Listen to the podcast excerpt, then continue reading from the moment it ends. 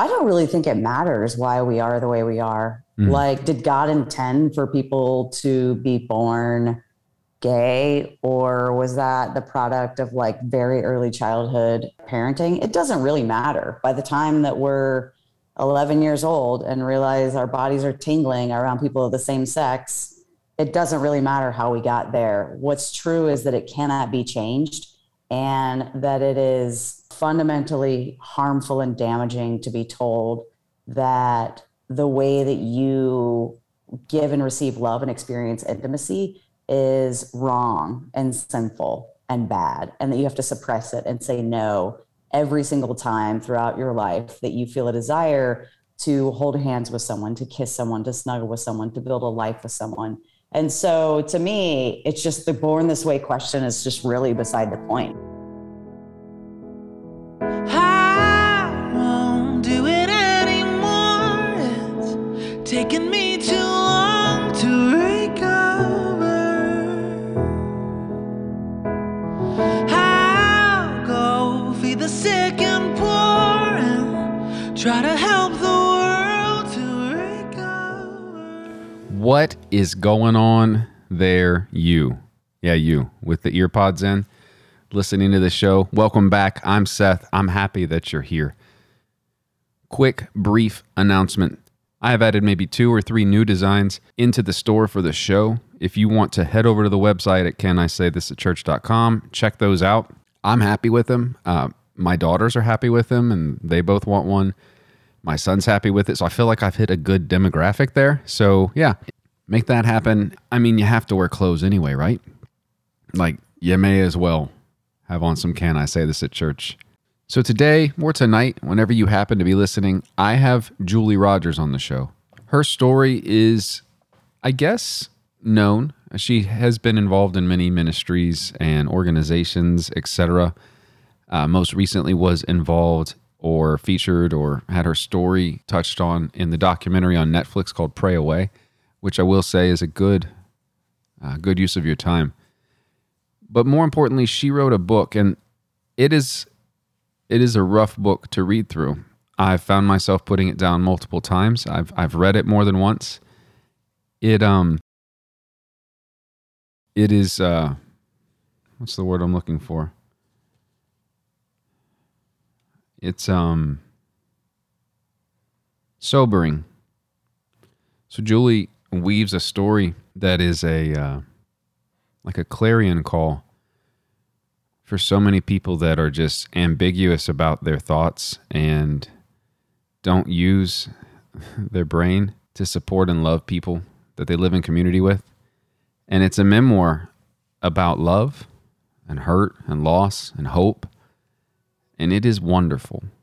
I'm not doing it justice. Now, I will say in the show, we do not dive specifically into detail on the book, and you'll hear kind of why as you listen through on the show.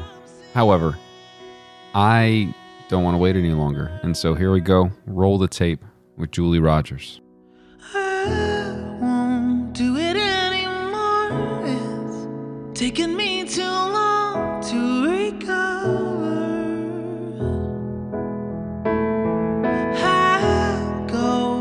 Sick and poor and try to help the world to recover.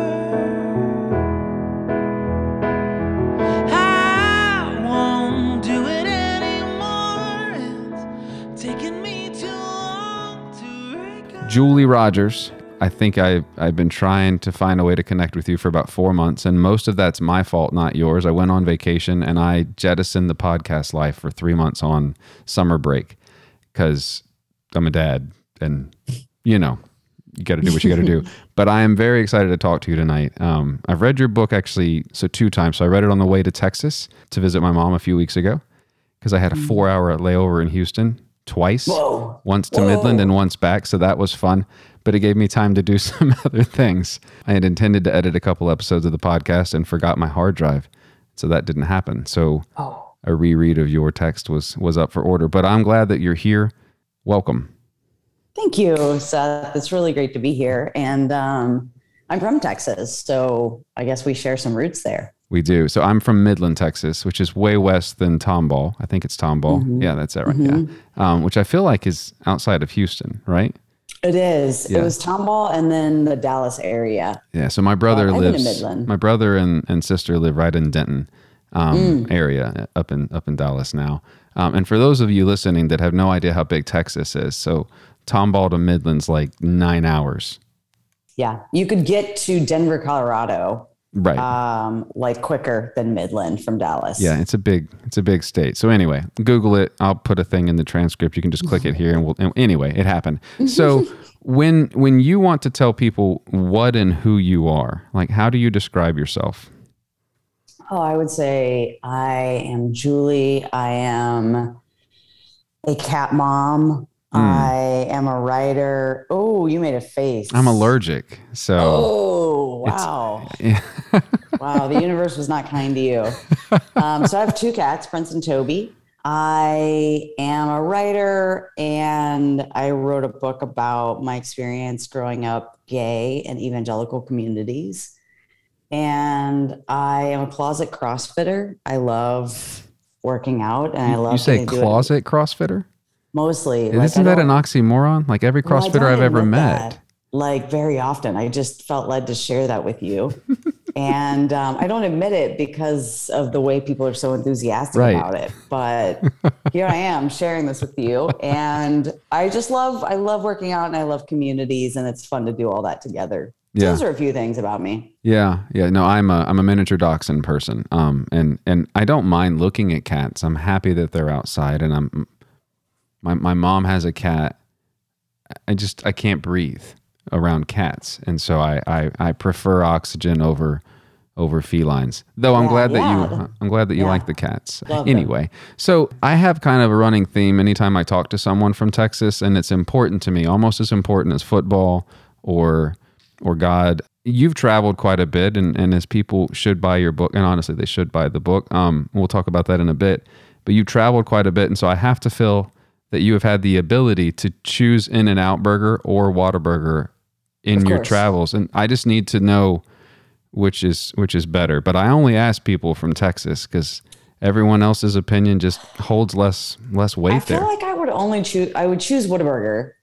Um, I would say In-N-Out is just overrated. Like Whataburger is, is good. It's fine, but also so is In-N-Out. And because In-N-Out is so like widely acclaimed and falls so far short, I just feel like I would rather go for the one that like go for the underdog.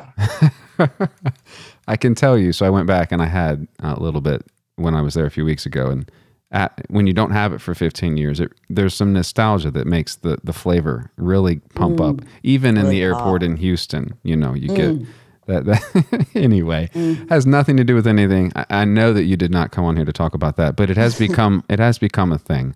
Only, only one guest has got a little bit hateful about it. And that's okay, because I left it in the edit. He knows who he is. We're not going to not going to play games with that. So questions about your book. So the book is Out Love: A Queer Christian Survival Story. And even that, I, I kind of wanted to start there. So let me just say, firstly, that I'm actually fairly nervous to have this conversation because your story is extremely honest. A lot of people will talk about the theology of L G B T Q stuff, and they'll talk about this, they'll talk about that. So like they talk around it. But outside of, I'm assuming, changed names, like these are really personal stories in your book.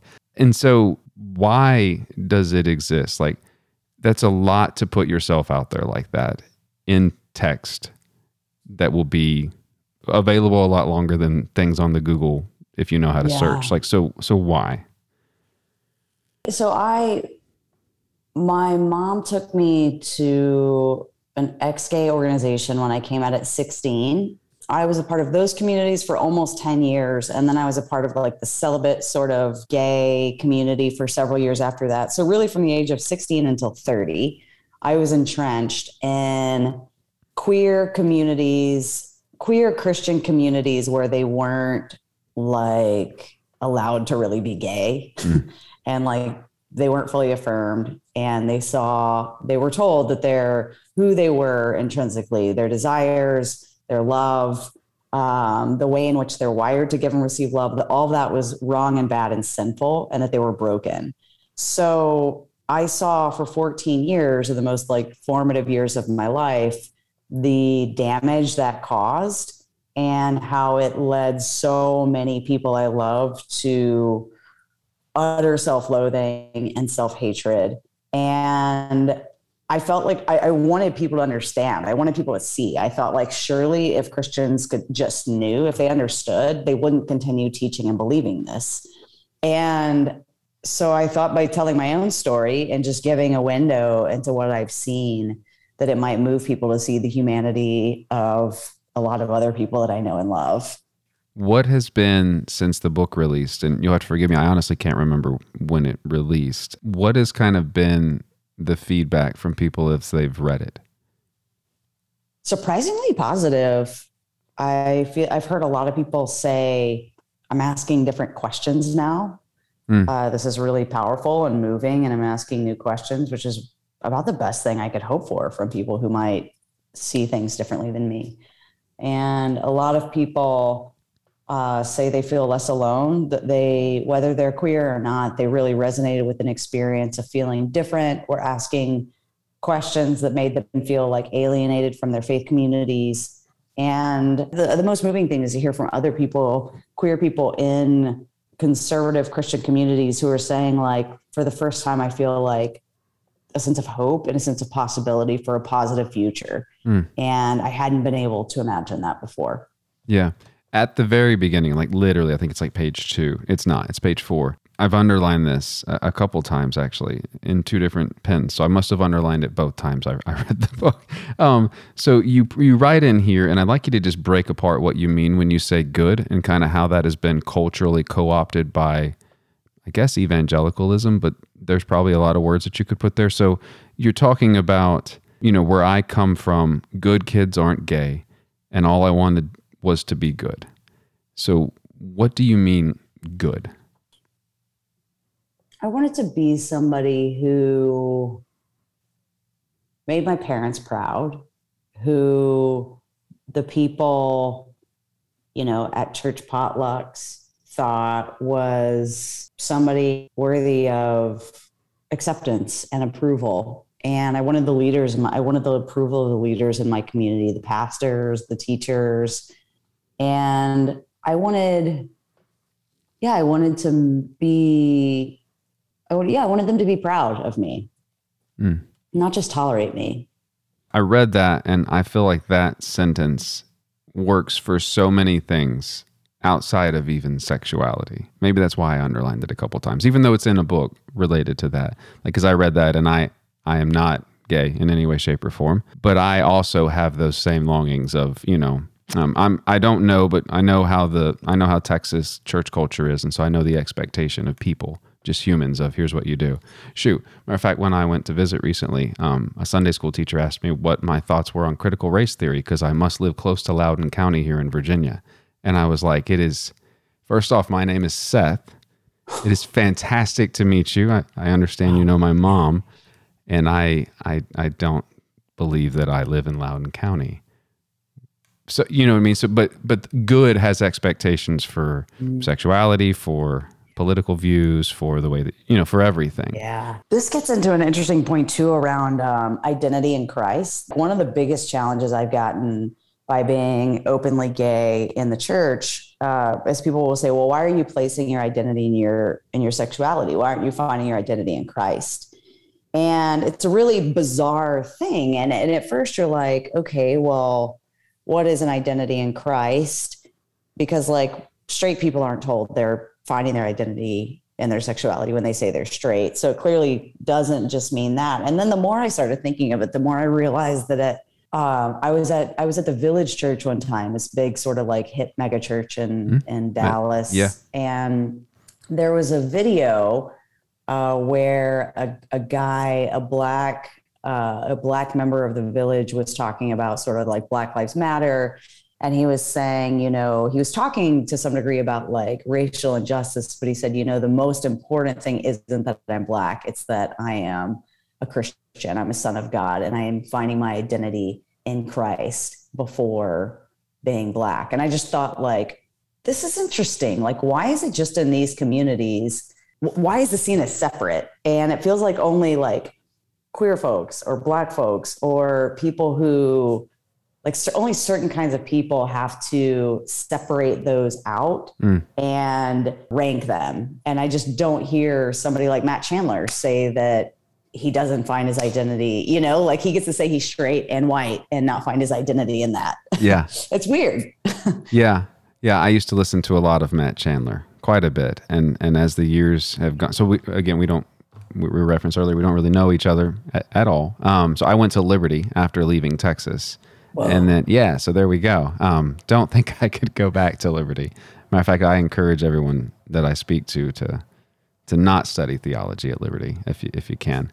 But yeah, anyway, so yeah, I get that. And I, I can remember there's a few distinct sermons.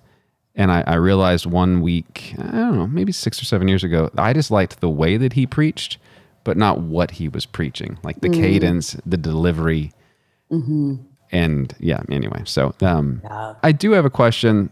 It's not ultimately very serious, but I, I'd never heard anybody describe a job this way. And so you were talking about, where is this at? So we're in chapter eight, talking about getting with an organization called Q.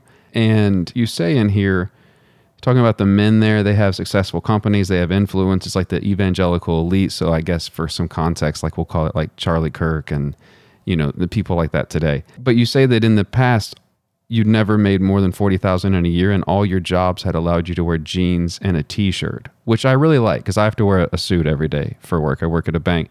But I'm curious if if that is a, is a, is a, is an interview thing for you, just just for some levity there, like jeans and a t-shirt, is that is that a deal breaker for a position? Um, I like how serious you're considering this question. I, I was just thinking about what I was talking about, where I was when I wrote that. And I think like I've been in Christian ministry. I worked in a nonprofit with high school students.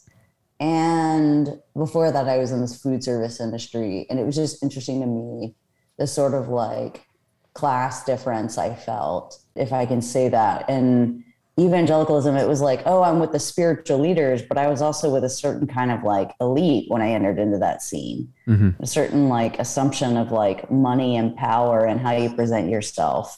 And it was just interesting to note because it wasn't necessarily about just about spirituality yeah. or religion. It was about lots of other things. That's not an organization that I'm very familiar with. Does it still exist? I didn't Google it. I mm-hmm. have no idea. Yeah, it's it's actually, uh, they get really prominent speakers every year.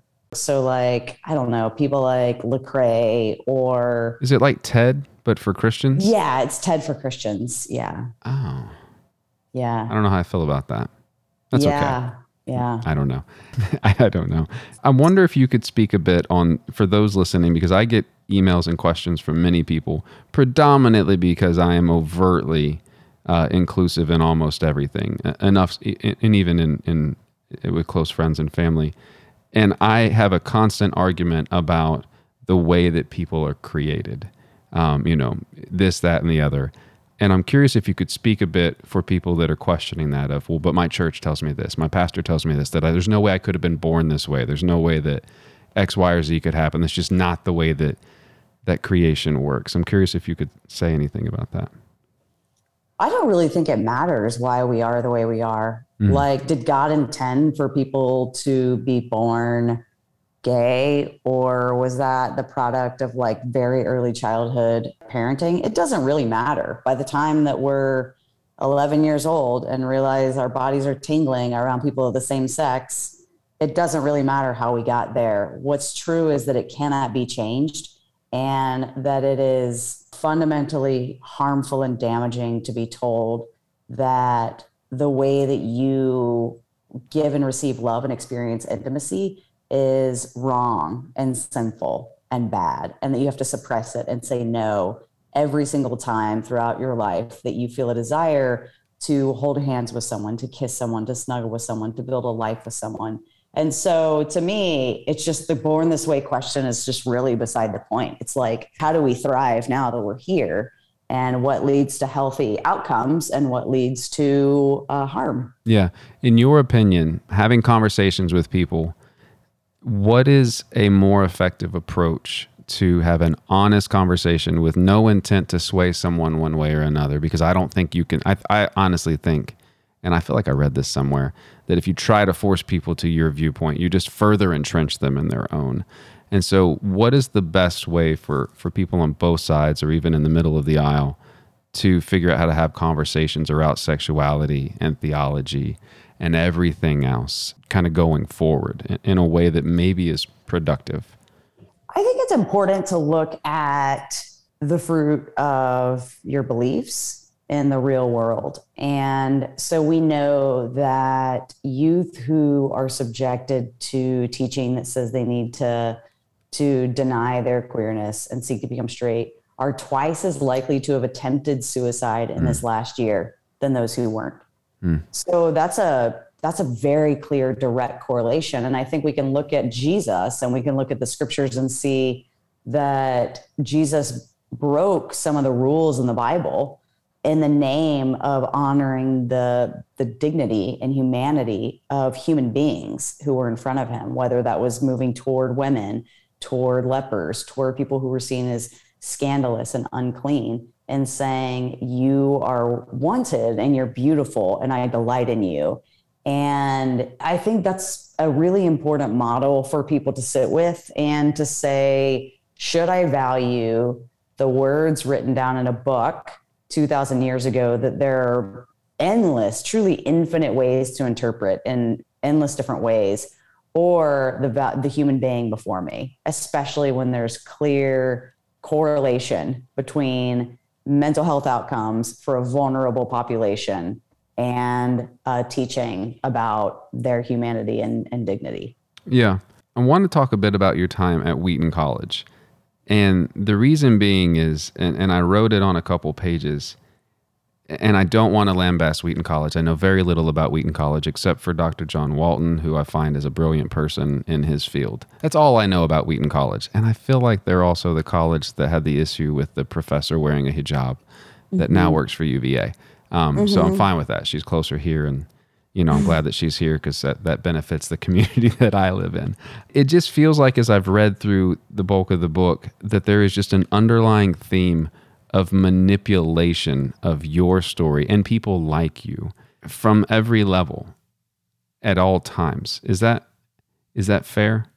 It felt that way. It felt like there were some people who really wanted to support me and, and L G B T Q people, and they wanted to be kinder and more loving.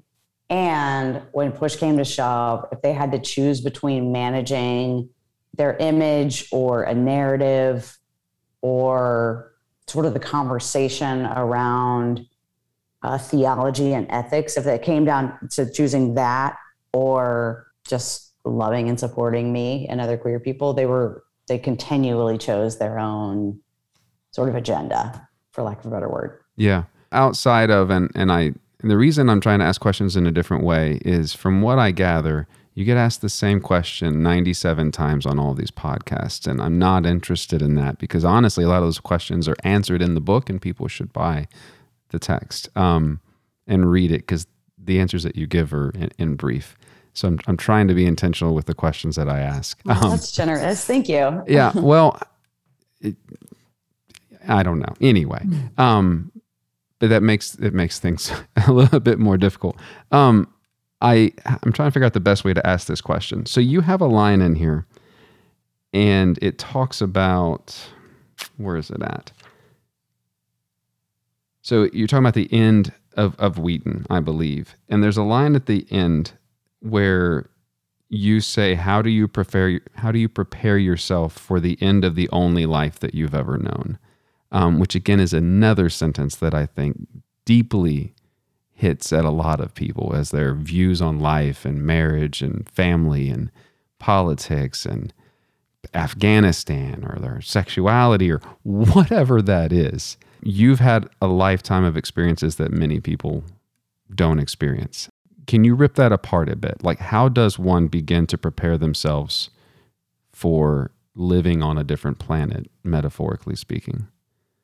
For one, I think it's a really long process, and I think it's important to start building up a community elsewhere, even if that's only one or two people who you know are going to be in it, like with you and for you on the other side of that declaration you're going to make. And I think it's important to, to know that you will survive and you'll actually thrive. Like, you're making a decision to save your life in many ways, mm-hmm. because you were finding that, that you were, couldn't breathe in the community or worldview that you had before. And to know there are people that you've never met before who you're going to grow to love. And there are places you've never been that are going to totally capture your heart. And there are, there's a sense of freedom and possibility that you won't be able to taste or tap into until you sort of take the plunge. And I think you have to rest in knowing that's true, even if it is going to get a lot harder for a period, and you are going to feel a lot of loneliness for a period and sort of existential dread. Um, it doesn't last forever. Mm. And there's more beauty on the other side of it, of being able to live more authentically and um, in a more integrated way.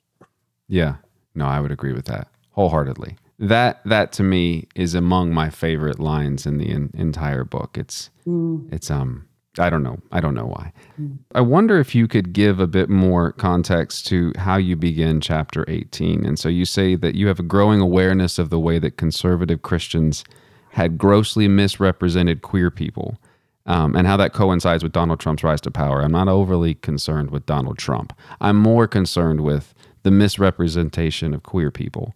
Um, And maybe beginning with a definition of that to begin with, because that's that's a word that gets thrown around a bit, and I'll admit my ignorance um, with a lot of that. But what what is that misrepresentation? How does it relate to politics and empire? Like, where and how is that? The misrepresentation, I found that white evangelicals in particular really honed in on issues like same-sex relationships, uh, L G B T Q issues, and abortion to create a sense of fear in their followers. Um, and it seemed it was to sort of like mobilize them to rally behind uh, like a Republican political agenda. Mm-hmm. Because like, if you read the Bible, you're going to see, it seems like a lot of the men are kind of sleeping with like everyone. They're having so much sex. And there's a lot more, like, God seems to be much more alarmed with money and with abuse of power, mm-hmm. and with like greed. And so there's just, and that's what these leaders, the, these leaders embody that, like, especially, you know, looking at Trump and some of the like Jerry Falwells, mm. they, they truly embody like the seven deadly sins, all of them. And it's just breathtaking that vulnerable people are scapegoated uh, for things that the Bible doesn't in any way uh, prioritize as the most significant. So I can't help but feel like there's, and I don't think it's the people in the pews that are making this decision or this negotiation and that they're just like bad and don't like gay people. I think that it's, it starts with people that have an agenda, kind of like the, those, like the intelligentsia, the leaders, and then it trickles on down to pastors who are preaching this in the churches, and they're twisting script. They're like weaving in scripture to go with it. So then people like my mom are like, oh, I guess gay people are the most disgusting people on the face of the earth. And mm-hmm. I actually, the way to love Julie is to just like outright reject her. She didn't just wake up and, and, decide that was the most loving and kind thing to do to the daughter that she loved more than anyone else in the world. She believed that because of James Dobson and Jerry Falwell, mm. and the trickle-down effect of that uh, to her community. And for those that have listened to the show for some time, um, I have some episodes on those texts. That is an awful way to read scripture, not just for sexuality, but that's just an awful way to read um, any holy text, but specifically ours. Been enough weeks. You know what that sound means. fifteen, thirty seconds tops. I'm going to be back in just a second. And that's how I learned to make exclusion look like love. what does someone do that hears that and they're like, yeah, I need to talk about that and push my church or talk to my pastor or my elders or my deacons? How do you do so respectfully without causing the ninety-first or ninety, I think you say there's ninety thousand something denominations. How do I make it not ninety thousand and one? Because we're spinning off again. We're doing the thing. Or without it just exploding the local church body, because um, that community is is is valuable, has has purpose. I think that's where stories come in handy. It's one of the reasons I wrote this book. Um, sharing the stories of the actual human beings we're talking about feels really important as a starting place for pastoral care. Mm-hmm. And I think if there are L G B T Q people who are open in the community, like bringing them in and listening to their voices and like genuinely consulting them to say, like, how do you experience this community? And like, are there ways that you feel like you wish you were, you were supported or plugged in that you don't have access to? And chances are there's not many openly gay people in those communities, in which case, like reading books like mine or blogs and, and actually just seeking out um, our experiences and stories, I think is a good inroad to deeper conversations and bigger conversations, because nobody's heart is changed by like suddenly reading Romans one again in a new light. Like it's just, it's just not how this works. Uh, so yeah, I think you need to actually enter into relationships with the people. Do you think that that's going to, and this is just not sarcastic or tongue in cheek, do you honestly feel as though that will happen? Like in, in the coming, say, I mean, my oldest is twelve, like, is that a thing that's going to happen before he's thirty, or is the church just going to continue to wither away because it refuses to have those conversations? So this is why I think that the experiences and relationships are so important. I found with like students at Wheaton, uh, straight students were much more inclined to be open to fully affirming L G B T Q people because there were openly L G B T Q people in their circles. Mm. And so they were like, wow, like, you know, Jimmy's my friend and I know he's a good guy and he seems healthier and happier when he's around people who just tell him that God loves him and that God delights in the way he is and the way he gives and receives love. And so they were just more inclined to be like affirming and supportive. And I found a lot of people like that were a part of my circles for like a long, long time have been able to move with me as they've, they've watched me and just sort of seen my story unfold. So I think there's always going to be a contingent of, of a contingent of people who, you know, believe that women need to submit in the house and in the church. And, you know, in the same way, there will be people who don't believe that I am as worthy of love as, as their straight kids. But um, I think that there will continue to be a lot of people who are moved the more they're exposed to L G B T Q Christians. What is your relationship with, you know, the church now, or organized religion, for lack of a better word? So I'm a teaching fellow at this community that I love. It's my favorite sort of like Christian institution kind of thing right now that I'm a part of. It's called the Faith and Justice Network out of City Church in San Francisco. And um, they are...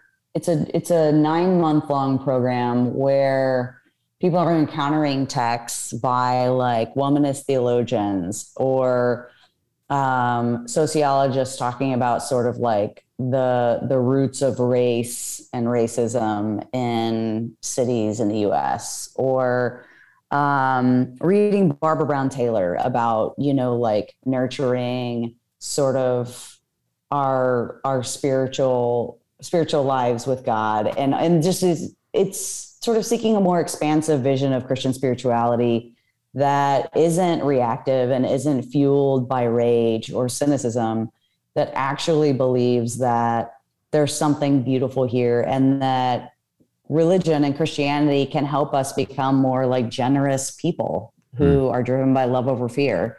And so I love that community, and I go to Episcopal Church. I go to the Episcopal Church often, and love sort of the liturgy and the structure, and the sense that I can step into something that, um, you know, these prayers have been prayed for over two thousand years, and that I can let it wash over me and sort of carry me, um, in weeks when I myself don't necessarily believe the, those words mm. and find that over time it's like produced good fruit in me. And I think that matters. Yeah. I feel like it's in Barbara's, actually her last book.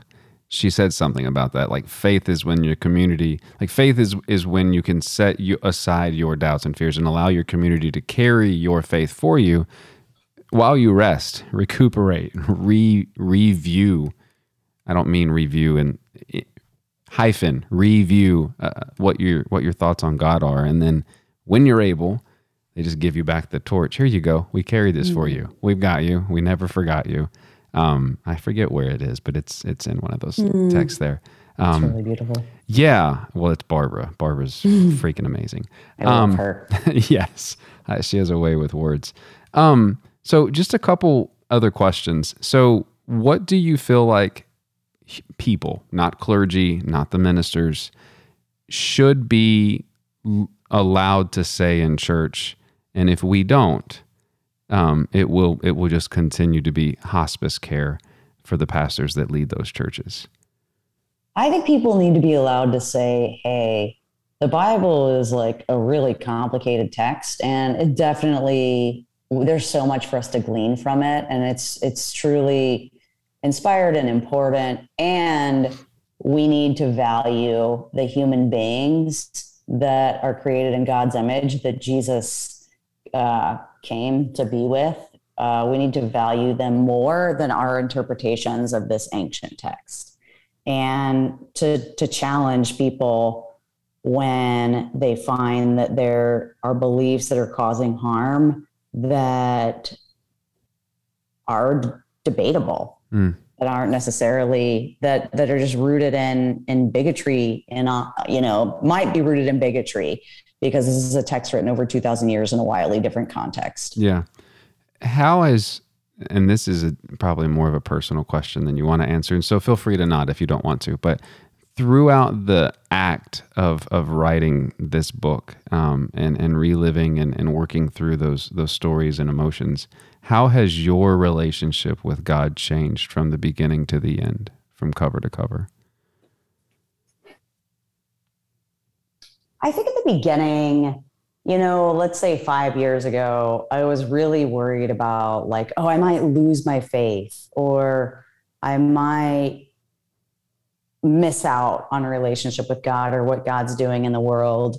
And now I feel like the, like God holds me and God holds the world, and, and faith and holds me, and that this is here for me um, as a resource to grow in love and kindness. And it's not something that's like I'm in or out of. It's just something that's always available for mm. me to, to be nourished by, so that I can make the world a little bit of a gentler place than it was yesterday. Mm. I like that. Um, so last question. Um, and then and then just a couple quick follow-up things that have nothing to do with the episode. Um, so when you try to wrap words around God, when you say what that is, what is that?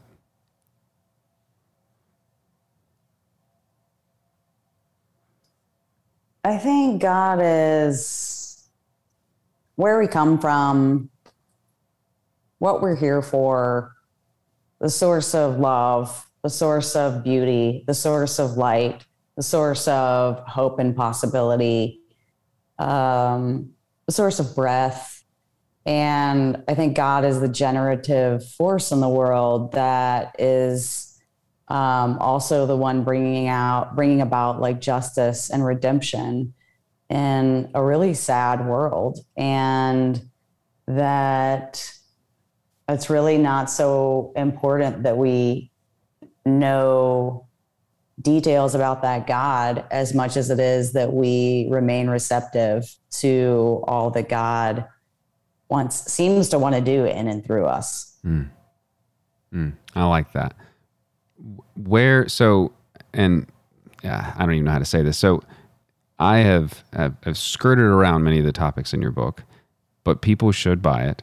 I'll link to all that and thank all of you. The places that, yeah, th- Aww, you should. Thank you. Um, and let me, so I, I was going to say this after I wasn't recording. I'll say it anyway. Normally, I am overtly going at theology. And so there's like a distance between me and the topic, if that makes sense, because there's like something in between. And I don't know if I'm adequately explaining that well. But I feel like questioning someone about stories that are so personal. That's why I'm actually, like, I'm fairly tense. I don't know if you can see it or not. Um, cause I, I want to handle your, your, you've written them, but still it feels mm. almost as though it's an intrusion, even though it's published in a book. I don't know if that makes sense at all. So, um, but, and so hopefully people listening, you should read the book and you should purchase the book. But where do you want people to go to do the things that they should be doing in the world and on whatever? Where, where do people do the things? I want people to listen to voices in their life that are like humble and who are comfortable with a lot of room for mystery and who are open to being changed and being moved by the actual like humans in their lives.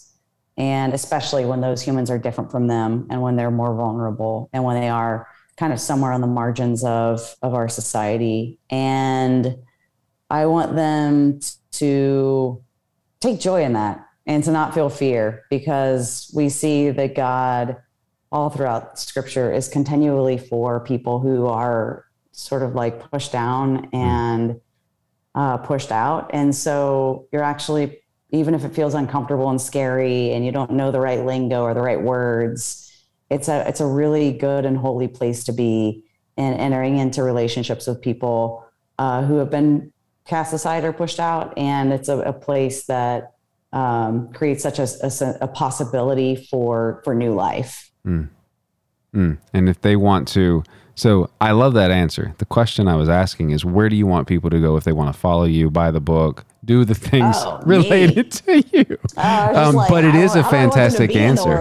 Yeah, no, like where do you want people to plug plug the things that oh. you need to plug? I just wanted to give you that, oh, that cool. space if you'd like yeah. to. I think like anywhere that they, if they want to go to my website, julie rogers dot com, they can, it links to like my Instagram and Twitter and stuff like that. It's an easy way to keep up with me. It also links to my newsletter, which is where I think I'm doing the most interesting stuff because mm. I get to talk about things that aren't just like my trauma and sort of like, I call it queer reflections on faith, public life, and chosen family. And I just get to sort of imagine all the ways that like by nature of being in a body like mine in the world, um, all the ways that's a gift and what is possible to all of us that I only know because I grew up gay. I said no more questions, but I lied. What do you mean chosen family? So my family of origin um, has mostly like rejected me, outright rejected me. And I found that that for so long was like this, this that felt like the saddest thing. Like I would cease to exist if that happened. But I found that there are all these other people out there, whether it's like friends or just like sweet old women who come across my work or, um, you know, co- like former colleagues who have really chosen me and said like, I'm in this with you and I'm not going anywhere. And I've chosen them. And maybe I'm like a godparent to their kid now, mm, okay. or maybe we spend yeah. holidays together, but we're in it. And, um, I found that to be much more reliable than just like, oh, you were born and shared like this blood relation. Yeah. No. Okay. Yeah. Okay. I thought that's where you go. I just wasn't wanted to be sure. I get that. I have a, a close group of friends that if we don't speak every day, well, we speak every day. Um, oh. They're they're my people. Um, yeah. Yeah. So I get that. one hundred percent get that. Julie, thank you so much for your time tonight. I have no idea what time zone you're in, but I know that it's late for you either way. So I appreciate your time and um and yeah. Thanks for being here. Thank you so much. It was really great chatting, Seth. I appreciate it. Oh, church, when did we lose our way? When did the size of our buildings... Be- so in Julie's book, Out Love, at about the middle, it's actually on page one seventy-one, so slightly over the middle, there's a line that has really stuck with me. And I think that it is a good sentence to focus on and thought to center on as we enter into stages of our lives that are stressful and worrying and fearful, and we're told that we're not allowed to be in that stage. We're not allowed to be what we need to be in the time that we live in. And that goes for more than gender and sexuality. It goes for so many different things. However, the line that Julie has written here is, how do you prepare yourself for the end of the only life you've ever known?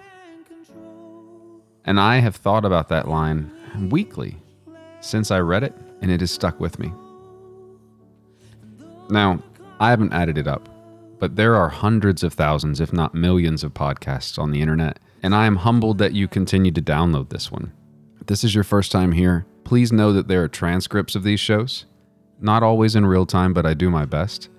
And if you go back in the logs, you can find transcripts for pretty much any episode that you'd like. The show is recorded and edited by me, but it is produced by the patron supporters of the show.